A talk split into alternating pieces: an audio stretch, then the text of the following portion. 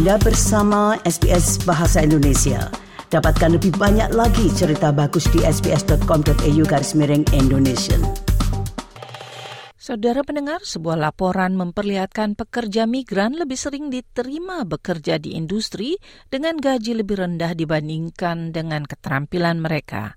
Namun laporan tersebut berdasarkan pada data dua tahun lalu dari Biro Statistik Australia dan para pekerja migran saat ini menghadapi persaingan lapangan kerja yang lebih ringan, serta jumlah visa permanen terus diberikan dalam jumlah besar.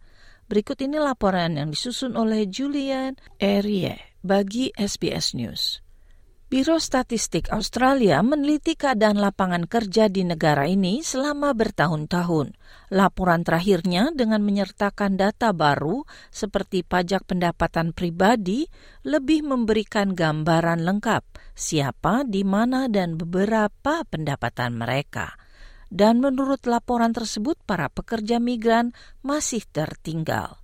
Laporan ini mengcover tahun anggaran 2019 hingga 2020, menunjukkan median pendapatan nasional para pekerja migran sedikit lebih tinggi dari 45 ribu, sekitar 7 ribu kurang daripada keseluruhan pendapatan populasi. Ekonomis Katrina L. dari Moody menunjukkan para migran kebanyakan bekerja di industri bergaji rendah.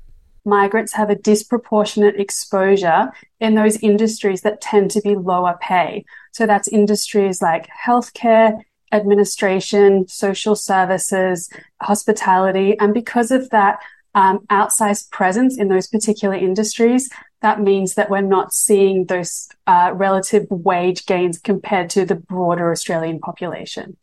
Bulan Mei lalu, menurut laporan Grattan Institute menyimpulkan industri hospitality bergantung pada para migran, khususnya para mahasiswa internasional untuk mengisi pekerjaan dengan keterampilan rendah yang berarti bergaji rendah pula. Katrina L. mengatakan, Laporan baru Biro Statistik Australia hanya menggarisbawahi pentingnya pekerja migran bagi ekonomi Australia. So these statistics really crystallize the important role that migrants in Australia play in the labour market and the broader economy. Their presence is felt across the major industries, uh, particularly in accommodation and food services, the important healthcare and administration services. And without their presence and contribution, the Australian economy wouldn't be the success that it is.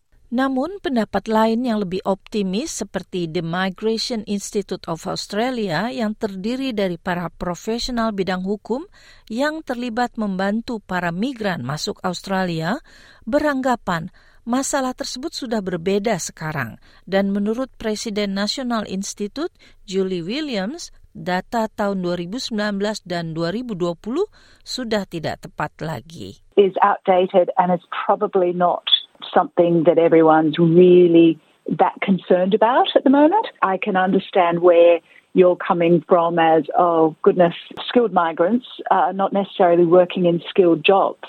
But at the moment, with unemployment at the lowest it's been for many, many years. Employers are embracing temporary overseas workers. Williams percaya situasi saat ini berbeda setelah pandemi COVID menghalangi orang memasuki Australia dan para pekerja migran saat ini menghadapi lapangan kerja yang berbeda. The pandemic, it's uh, you know changed uh, changed everything. I think there were statistics out that um, between 2019 and 2021, uh, we lost, I think, 416,000 people. And therefore, all of a sudden, we haven't got enough people. There's not enough people who are unemployed. Menurut laporan Biro Statistik, para pekerja migran menguasai 26 persen lapangan kerja di Australia dari tahun anggaran 2019 hingga 2020, sementara mereka mewakili 30 persen dari populasi lebih dari setengahnya memegang visa permanen dan 29 persennya dengan visa sementara. Julie Williams dari Australian Migration Institute mengatakan, keputusan pemerintah federal baru-baru ini untuk meningkatkan jumlah pemberian visa permanen juga membantu situasi ini. Because of the border closures, they were not inviting anyone to apply independently for skilled independent migration, where they don't need a sponsor.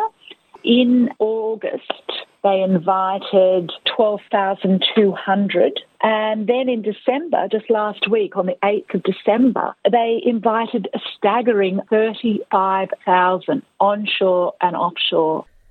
Satu lagi data menunjukkan para migran yang bekerja di ICT menerima gaji tertinggi, sedangkan Tasmania menerima gaji terendah dibandingkan dengan negara-negara bagian lainnya. Dalam hal ini nasib mereka sama dengan pekerja kelahiran Australia. Demikian tadi laporan yang disusun oleh Julian Ereya bagi SBS News. Sukai, berbagi, komentar. Ikuti SBS program Bahasa Indonesia di Facebook.